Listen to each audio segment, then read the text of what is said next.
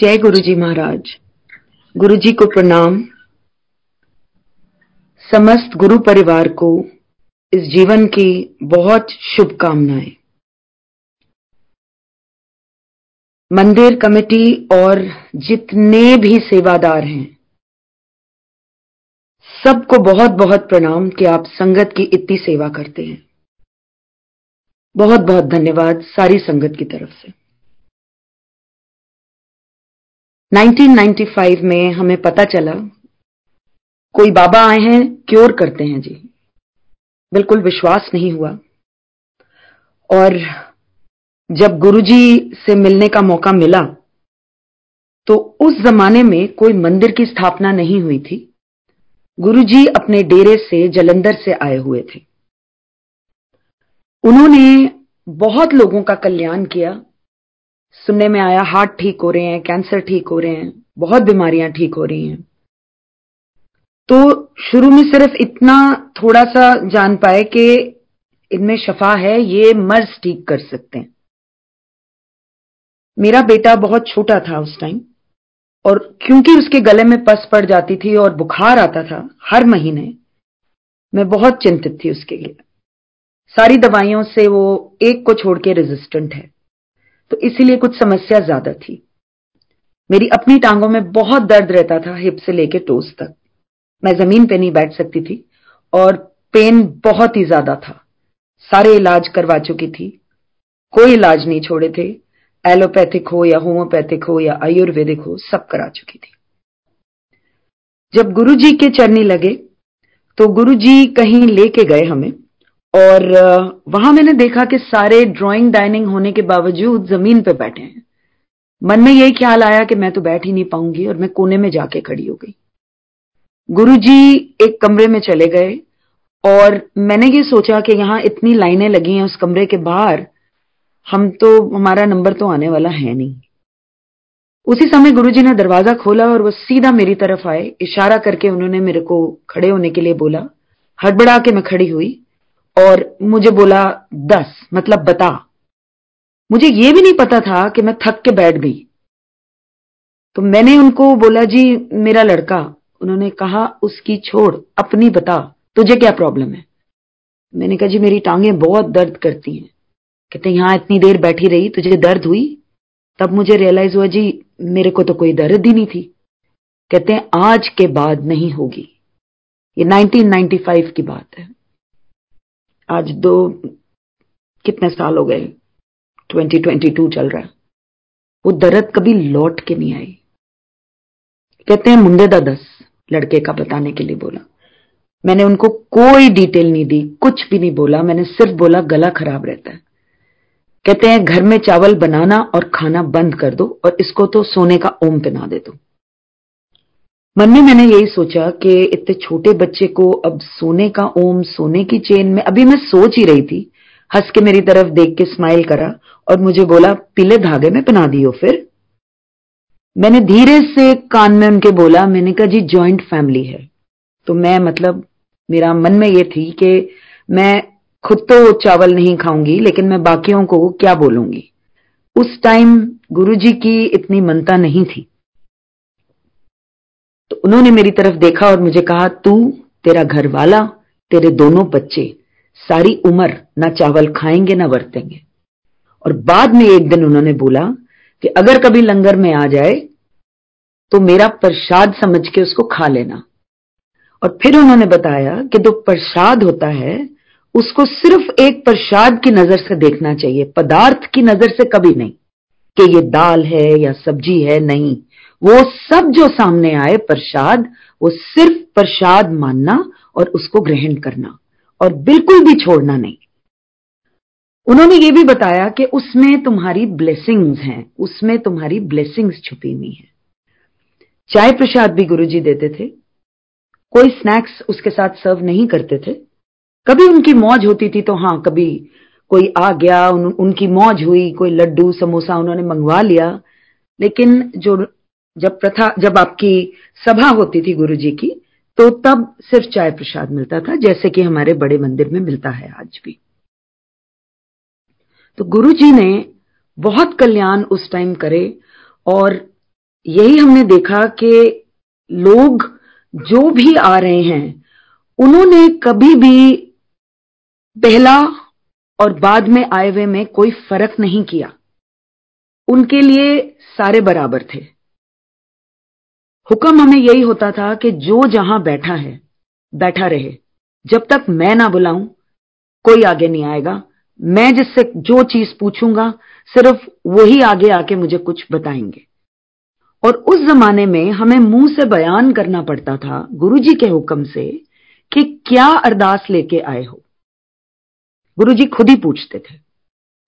बहुत साल बीते और उसके बाद गुरुजी ने एक दिन बताया कि मैं हर चीज़ टेलीपैथी से ठीक कर देता हूँ तो जो जहाँ बैठा है, वो वहाँ बैठा रहे, और मैं हर चीज़ समझ लेता हूँ, और मुझे सब कुछ पता है कि तुम्हारे मन में क्या चल रहा होता है, और तुम्हारी जिंदगियों में भी।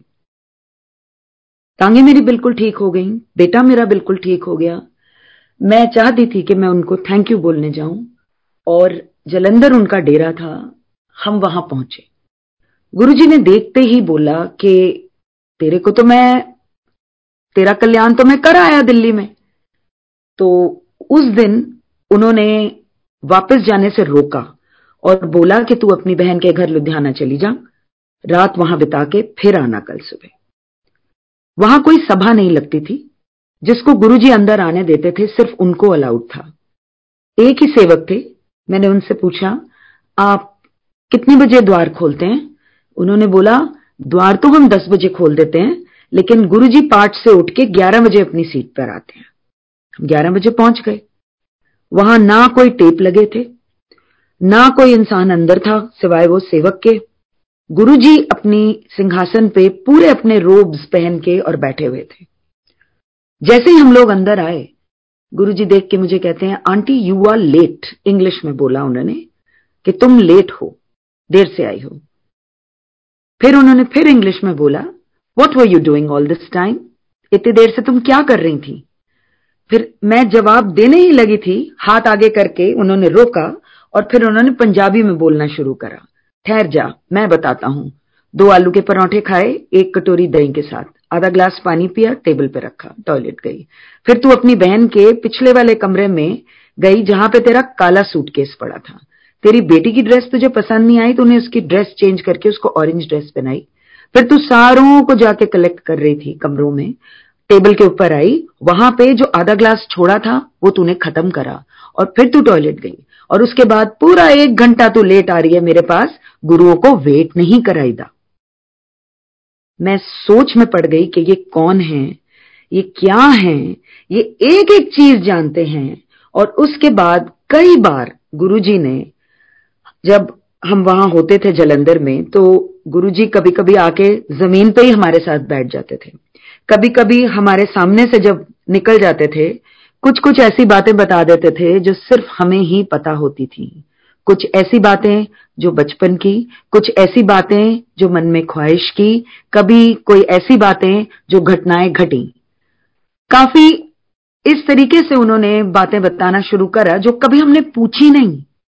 लेकिन उस तरीके से गुरु ने बताया कि वो सब कुछ जानते हैं। हमारी ज़िंदगी में क्या चल रहा है, हम क्या सोच रहे हैं, उनको, उनसे कोई बात छुपी नहीं थी, कुछ भी नहीं छुपा था। बच्चों को उन्होंने साथ लाने के लिए बोला, जब भी हम जलंधर गए, बच्चों को भी उन्होंने बहुत ब्लेसिंग्स दी। और गुरुजी हर फैमिली मेंबर के बारे में बहुत बहुत उन्होंने ब्लेसिंग्स दी और मेरे माँ बाप जो वहाँ तक नहीं पहुँच सकते थे जलंधर तक तो मैंने एक दिन गुरुजी को बोला। मैंने कहा, गुरुजी, मेरी माँ, उसको बहुत हाई डायबिटीज़ है और उसका ब्लड प्रेशर भी बहुत हाई रहता है और वो आती नहीं, यहाँ पहुँचती नहीं आपके पास। तो उन्होंने आगे से जवाब दिया, मैं कब कहता हूँ कि आए, उसको बोल, घर बैठे ही उसको ब्लेसिंग्स अगर फैमिली का एक भी मेंबर मेरे पास आ जाता है तो पूरी फैमिली का कल्याण हो जाता है। फिर गुरुजी ने एक बात बताई, अगर ज़िंदगी का घोड़ा मुझे दो तो मैं बिल्कुल सीधा हाँकूँगा। और उसके लिए उन्होंने अंग्रेज़ी का एक शब्द इस्तेमाल किया, सरेंडर। उन्होंने बोला, मुझे आत्मसमर्पण कर दो। आत्मसमर्पण अपनी सोच और अपनी आत्मा का। उस तरीके से गुरुजी जो भी, उन्होंने जो भी ब्लेसिंग देनी होती थी, वो बहुत बहुत बहुत सरल तरीके से दे सकते थे। उन्होंने ये बताया, मेरे ब्लेसिंग्स देने के तरीके बहुत हैं। कुछ लोग आए जिनको वहाँ जलंधर के मंदिर में एंट्री मिली। वो बैठे और गुरुजी ने उनको बोला, जितने कल्याण मैंने तुम्हारे करे हैं, इनको सुनाओ। एक ने बोला, दूसरे जने ने बोला, तीसरे जने ने बोला। उसके बाद मेरे हस्बैंड बोल उठे। हम लोग नए थे। हमें नहीं पता थी गुरुजी की महिमा। गुरुजी के लिए उन्होंने श्रद्धा शुरू से ही रखी, मेरे हस्बैंड ने। उस दिन उन्होंने ये पूछा कि गुरु जी जो आता है, आप उसको बोल रहे हो कि जितने कल्याण मैंने तुम्हारे करे हैं, तुम इनको बताओ। आपको नहीं लगता कि आप अपनी वडियाई करा रहे हो? तो गुरु जी ने बहुत स्माइल करके उनका जवाब दिया। उन्होंने बोला, वो महापुरुष ही क्या जो दस के, जो बता के कल्याण करे। मेरे कल्याण करने के तरीके बहुत हैं। मेरे ब्लेसिंग्स देने के तरीके बहुत हैं। कितने कल्याण तो मैं ऐसे कर जाता हूँ जो लोगों को पता तक नहीं चलता। और बहुत सारे कल्याण करने के तरीकों में से एक ये है, जो बोलता है, उसका भी भला। जो सुनता है, उसका भी भला। दोनों तरफ़ मेरी ब्लेसिंग्स चल रही होती हैं। वो पता करना तुम्हारा काम नहीं है। तुम अपनी ब्लेसिंग्स लो। महाराज ने ये उस दिन बताया तो पता चला। और जब भी वो हमारी आप बीती, जब सुनवाते थे, वो शब्द इस्तेमाल करते थे, संगत करना। संगत करो, जो आज की टर्म में हम लोग इस्तेमाल करते हैं, सत्संग करना। तो गुरु जी हमेशा उसे संगत करना बोलते थे। और जहाँ पे भी गुरु जाते थे, किसी दूसरे को पता नहीं होता था कि कौन गुरु जी के साथ कहाँ गया, किस दिन। ये गुरु जी की अपनी ही महिमा थी। वो कब कैसे किसका कल्याण करते थे, अगर उन्होंने कभी बयान किया तो पता चला। नहीं तो बिल्कुल भी किसी को भी बयान नहीं अगर किया तो कभी भी पता नहीं चलता था कि गुरुजी क्या कर रहे हैं। और उन्होंने शुरू से ही बोल दिया था कि इस बारे में हमें ना उनसे ज़्यादा कुछ पूछना है और हुक्म नहीं है कि हम उसके बारे में ज़्यादा सोचें, क्योंकि उन्होंने ये बात बताई थी कि तुम अपनी ब्लेसिंग्स लो। कुछ साल बीते और मुझे एक दिन हुक्म मिला कि अगर मैं तुझे बताऊँगा कि तुझे क्या है, तेरे पैरों तले ज़मीन खिसक जाएगी। मैंने महाराज को हाथ जोड़ दिए और मैंने बोला, जी, मुझे बताने की भी आपको ज़रूरत नहीं है। मुझे कुछ भी पता नहीं करना। मैंने देख लिया है, आप सब कुछ ठीक कर सकते हो। क्योंकि मेरे फादर का लिम्फोमा आया था हॉस्पिटल में 25 साल पहले। और गुरु जी ने सिर्फ़ इतना कह के कि तेरे प्यो का कैंसर मैंने ठीक कर दिया है। इतना कह के उनका पूरा क्लियर हो गया था और रिपोर्टें सारी नेगेटिव आ, आ गई थी। जब मेरी माँ ने एक बार सोचा कि शायद कोई इंसिडेंस हो गया हो शायद हो ही ना तो उसका गुरुजी ने एक जवाब दिया कि मेरी पूरी शक्ति लगती है कोई चीज़ भी को इंसिडेंस नहीं होती। उसके बाद मुझे जब ये हुक्म मिला तो गुरुजी ने मुझे बताया कि पाँच साल के बाद तुझे मैं बताऊँगा क्या है। मैंने हाथ जोड़े और मैंने बोला, महाराज, मुझे पाँच साल के बाद भी आप प्लीज़ कुछ मत बताना। दिल में मैंने यही सोचा जो मेरे को पता था कि गुरुजी पढ़ सकते हैं मेरा दिमाग, कि अगर मेरा गुरु ये सोच रहा है कि मुझमें वो शक्ति ही नहीं है कि मैं सुन भी लूँ तो मैं कैसे बर्दाश्त करती? गुरुजी ने पाँच साल नो दर्शन के बाद जब आज्ञा दी आने के लिए, उससे पहले मैंने गुरुजी को मन में अरदास करी थी। गुरुजी, आप कुछ भी करके मुझे अपनी एक फ़ोटो दीजिए, मैं किसी से नहीं मांगूँगी। गुरुजी की फोटोएँ सिर्फ़ गुरुजी ही बांटते थे। छोटी होती थी, कुछ तो ऐसी थी जो बिल्कुल आप अपने पर्स में रख सकते थे, दो इंच बाय डेढ़ इंच, और कुछ थी जो उससे थोड़ी बड़ी थी। बहुत बड़े स्वरूप तो नहीं, सिर्फ़ मंदिर में ही थे। तो उस टाइम एक मैगजीन में गुरुजी की फ़ोटो छप के आई, ना उससे पहले, ना उसके बाद। गुरुजी के अपने हुक्म से, ना कभी आप टीवी पे उनका प्रचार कर सकते हैं, और ना ही आप अखबारों में या मैगजीन्स में उनके बारे में छाप सकते हैं।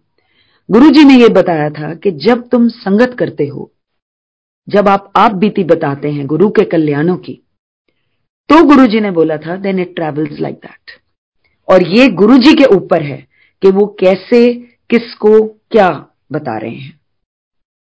तो उस टाइम वो पन्ना निकाल के मैंने अपने बेड साइड ड्रॉर में रख लिया।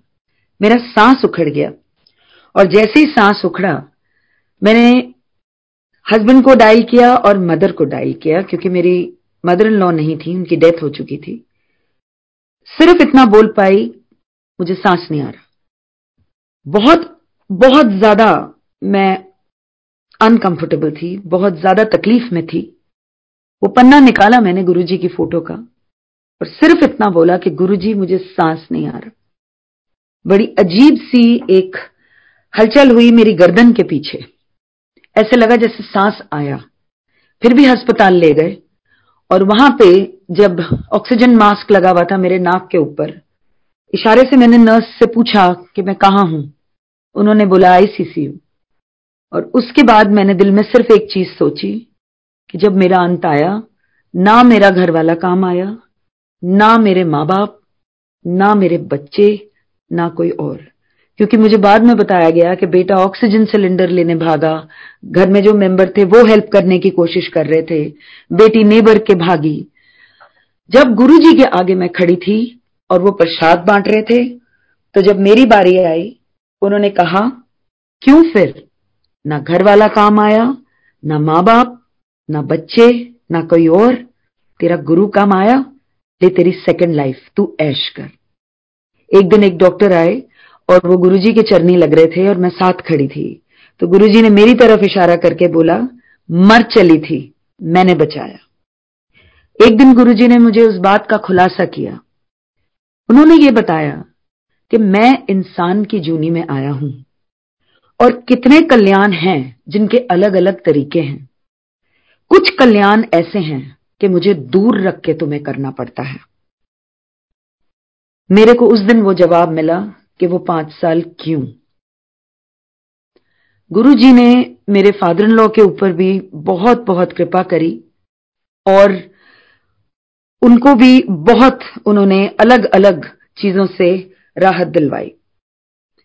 एक बार उनकी पीठ के ऊपर पूरा काले निशान और बिल्कुल जैसे रैश होते हैं, उस टाइप के पूरे पूरे फैल गए थे। दवाइयों से भी ठीक नहीं हो रहे थे। उस दिन गुरुजी ने मेरे हस्बैंड को अपना कंधा दबाने को और पीठ पे दबाने को बोला। जब हम घर आए, पापा का हाल पूछा, पापा सो रहे थे, थोड़े जगह वे थे, उस टाइम तो हमने यही पूछ पाए हम कि आप कैसे हैं। सुबह के समय मेरे हस्बैंड ने देखा कि मेरे फादर इन लॉ की पीठ बिल्कुल क्लियर हो गई है। कुछ भी रैश निशान, नील कुछ भी नहीं थे। कुछ भी नहीं। वो किसी दवाई का रिएक्शन था। कुछ भी नहीं था क्योंकि गुरुजी की कृपा हुई। वो बिल्कुल क्लियर हो गई। बेटे को बख्शीश मिली गुरुजी से, जब उसने बारहवीं के बाद मत्था टेका कि तू वकील बनेगा। तो उसके बाद मेरे बेटे ने वो पढ़ाई करनी शुरू करी, उसको बहुत मुश्किल लगी शुरू में, और उसने मुझे ये बोला कि आप गुरुजी को कह नहीं सकते कि ये चीज़ वो मेरे को कोई और हुक्म दे दें। तो मैंने उसको सिर्फ़ इतना बोला कि गुरु जो करते हैं, वो आपका आगा देख के करते हैं, आपकी भलाई के लिए करते हैं। जो कुछ भी बताते हैं आपको, वो आपकी एक एक आपके लिए प्रसाद है। आप उसको कॉन्ट्रडिक्ट मत करिए, उसको मोड़िए मत। उसी दिन गुरुजी का फ़ोन आया और गुरुजी ने कहा, बच्चों को लेके आओ। तो हम दोनों हस्बैंड वाइफ अपने बच्चों को लेके गए। गुरुजी, मैं और मेरा बेटा आगे आगे चल रहे थे। बेटी और हस्बैंड गाड़ी पार्क कर रहे थे। लिफ्ट में हम जैसे ही घुसे तो गुरुजी ने मेरे बेटे को बोला, वकील तो मैं तुझे बना के ही छोड़ूँगा। लेटर या सुनर उन्होंने सुनर और लेटर नहीं बोला लेटर या सुनर आज बेटा वकील है और उसको यही लगता है कि गुरु ने जो भी उसे बख्शीश दी वो सबसे बेस्ट उसके लिए सबसे बेस्ट आज उसको ये रियलाइज़ होता है कि वो समय गुरुजी ने उसको बिल्कुल सीध में, जिस तरीके से गुरुजी ने उसको समझाया और सीधा उसी लाइन में डाला, जहाँ गुरुजी ने उसको ब्लेस किया, वो आज ये फील करता है कि वो सबसे अच्छी चीज़ है उसके लिए. गुरुजी के कल्याण करने के तरीके बहुत अलग अलग अलग हैं. और बहुत कल्याण है। इस तरीके से कि कभी कभी तो बहुत हैरानी होती थी कि वो कैसे मन की हर बात पढ़ लेते हैं। एक दिन मैंने देखा कि कुछ लोग आगे जा जाके गुरुजी से बात कर रहे हैं तो मेरे भी मन में आया कि मेरे मन की जो बात है, मैं आगे जाके अपने गुरु को बोलूँ। मैं खड़ी हुई, एकदम से मेरे को इशारा करके रोका और आगे से बोला इधर कहने की भी ज़रूरत नहीं पड़ती। मतलब मुझे सब कुछ पता है। कुछ कहने की भी ज़रूरत नहीं पड़ती। और जो भी मेरे मन में वो बात थी, वो बिल्कुल सरल हो गई और बिल्कुल वो कोई भी मेरी परेशानी नहीं रही। उन्होंने एक चीज़ बताई थी, मेरे साथ डायरेक्ट कनेक्शन रखो। ये बात उन्होंने बार बार बोली। और ये सबके ऊपर लागू है। जब कोई सत्संग करता है, आप अपनी ब्लेसिंग्स लेते हैं, हम अपनी ब्लेसिंग्स लेते हैं। उसके बाद आपका और गुरुजी का अपना डायरेक्ट कनेक्शन है। गुरुजी ने यह बात बोली थी, जब कोई मेरी तरफ़ एक कदम लेके आता है, मैं उसकी तरफ़ सौ कदम चल के आता हूँ। और डायरेक्ट कनेक्शन मेरे साथ रखो। बड़ा मंदिर जब बन गया था, वहाँ हमें लेके गए और बोला, इस मंदिर में बारह तीर्थ स्थानों का धाम है। यहाँ जो आएगा उसकी अरदास कबूल। उसका यह मतलब नहीं है कि आप कहीं भी बैठे हों और आप गुरु को याद करें तो वो सुनते नहीं है या आपकी अरदास कबूल नहीं होती, ज़रूर होती है। मैं सिर्फ़ आपको वो बता रही हूँ जो अल्फाज उन्होंने अपने मुँह से निकाले थे। जहाँ पे भी गुरु बैठते हैं, वो जगह रोशन हो जाती है और वो जगह गुरु की गद्दी हो जाती है। और हर जगह आप अपने गुरु को महसूस कर सकते हैं। छोटी से छोटी बात आप उनसे डायरेक्टली कहिए। आपको किसी को भी बोलने की ज़रूरत नहीं है। ऐसा मैंने अपने गुरु से सीखा, हमारे गुरु से सीखा। ज़िंदगी में जितनी भी परेशानियाँ थी, वो गुरु जी ने एक तरीके से समझाई। उन्होंने इंग्लिश में बोला लाइफ इज़ नॉट इजी मतलब ज़िंदगी आसान नहीं है। और उन्होंने ये बताया कि ये ज़िंदगी, ये भगवान की देन है और हमें वो ज़िंदगी जीनी है। और अपनी एबिलिटी से उन्होंने ये बताया कि बेस्ट टू बेस्ट हम जो कर सकते हैं, जिस तरीके से भी, एक सीधे तरीके से हम उससे जूझ सकते हैं और अपनी परेशानी का हल ढूंढ सकते हैं। और ये गुरुजी की ब्लेसिंग्स हैं, ये परमात्मा की ब्लेसिंग्स हैं, जिससे हम लोग आगे चलते हैं। तो उन्होंने ज़िंदगी जीने का बहुत आसान तरीका यही बताया।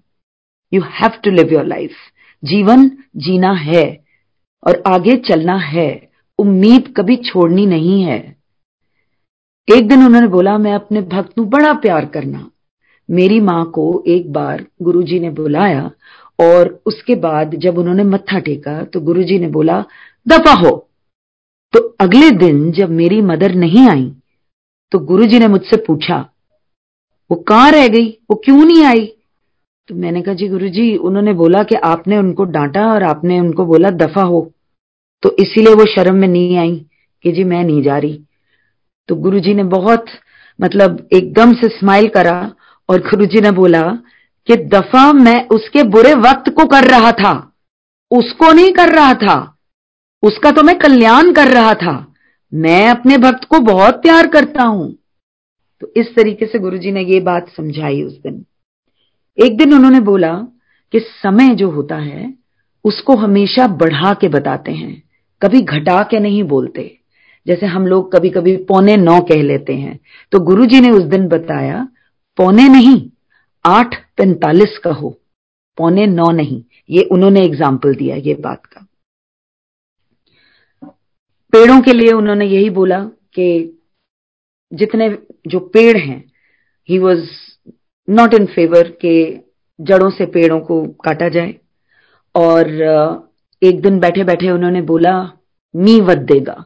तो मैंने अपने हस्बैंड को पूछा, क्योंकि ये बात हमें सभा से पहले बोली गई थी। और ये बात पंजाब में बोली गई थी। तो मैंने, इतनी पंजाबी नहीं आती थी मुझे।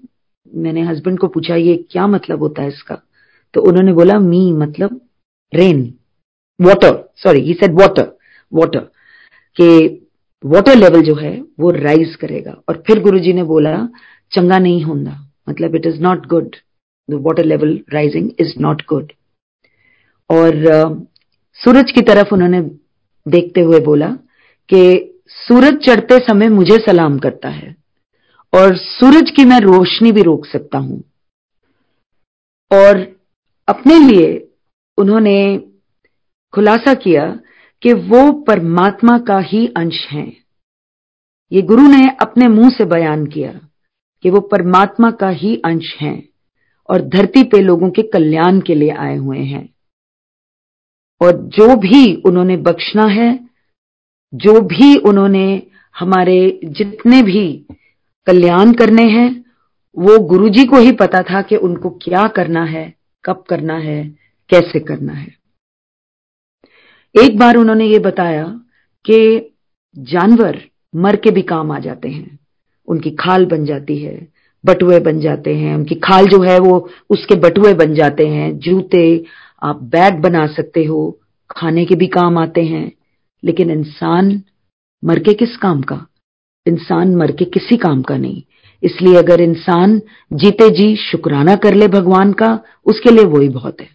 इसलिए शुक्राना गुरु जी ने बोला, करना चाहिए। ये अल्फाज, ये शब्द गुरु जी ने ही इस्तेमाल किए, शुक्राना। जब भी हम लोगों ने जाना और गुरु जी के चरनी लगना गुरु जी ने शुरू में ही एक बात बोल दी थी कि जब मेरे पास आते हो, अपने जूते बाहर छोड़कर आते हो ना तो अपनी जो इंटेलिजेंस है, अपनी जो, अपना जो दिमाग है तर्क वितर्क का, उसे भी बाहर छोड़कर आया करो, क्योंकि यहाँ उसका कोई काम नहीं है। यहाँ कुछ भी साइंटिफिक नहीं चल रहा, यहाँ सिर्फ़ मेरी ब्लेसिंग्स ही चलती हैं। तो ये गुरु जी की बोली हुई बातें हैं, जो आज मैं आपके साथ शेयर कर रही हूँ। गुरु जी ने हमेशा बहुत सरलता से और बहुत ही उन्होंने कभी भी कोई चीज़ ऐसे रोक टोक नहीं इस तरीके से बताई। उन्होंने he left to us whether you are a vegetarian आप वेजिटेरियन हैं या नॉन वेजिटेरियन हैं, उन्होंने चॉइस आप पे छोड़ी। ये चॉइस हमेशा गुरुजी ने आप पे छोड़ी। बिकॉज़ हर जने को पता है कि क्या उसके लिए ठीक है, क्या है। तो उन्होंने कभी एज सच दबाव हमारे ऊपर नहीं डाला। और आज भी गुरुजी साथ हैं, हर चीज़ में, हर काम में साथ हैं। उन्होंने काम बख्शा था, बहुत साल पहले काम बख्शा था, और उन्होंने समय भी बताया था, और जैसे जैसे उन्होंने बताया था वैसे वैसे होता चला गया, और पूर्ति भी वही देते चले गए। और उस बारे में गुरुजी ने बोला था, गुरुआ दी गल पत्थर दी लकीर होंदी है कि जो गुरु के मुँह से एक बार निकल गया, उसको कोई ताकत टस से मस नहीं कर सकती। वो गुरु की एक बख्शीश है और वो गुरु ने कैसे उसकी पूर्ति करनी है, वो भी गुरु को ही पता होता है। तो इंसान कभी भी हम लोग मतलब हमारे में वो क्षमता ही नहीं कि गुरु जी की बात को उस तरीके से हम समझ पाए। एक दिन गुरु जी ने हमें बोला कि वो घर आएँगे और उन्होंने हमारे को बोला कि तुमने किसी को नहीं बोलना, जिसको भी लाना है मैं लाऊँगा। एक बार पहले भी आ चुके थे गुरु जी तो इस बारी के लिए उन्होंने ये बात बोली। तो हमने गुरु जी से आज्ञा मांगी कि गुरु जी चाय प्रसाद और थोड़ा सर्विंग के लिए हम अपने फ्रेंड्स को बुला लें। तो उन्होंने लिस्ट मांगी, कौन कौन? गुरुजी को बताया गया।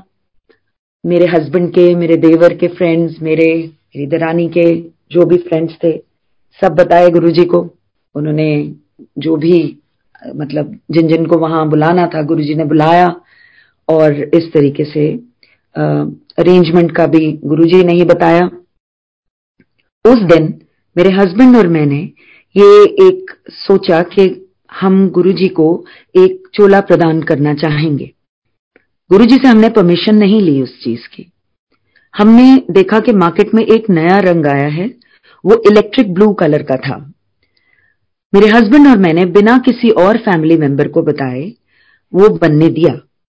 काफ़ी देर हो गई, मास्टर जी ने उसको काफ़ी डिले कर दिया।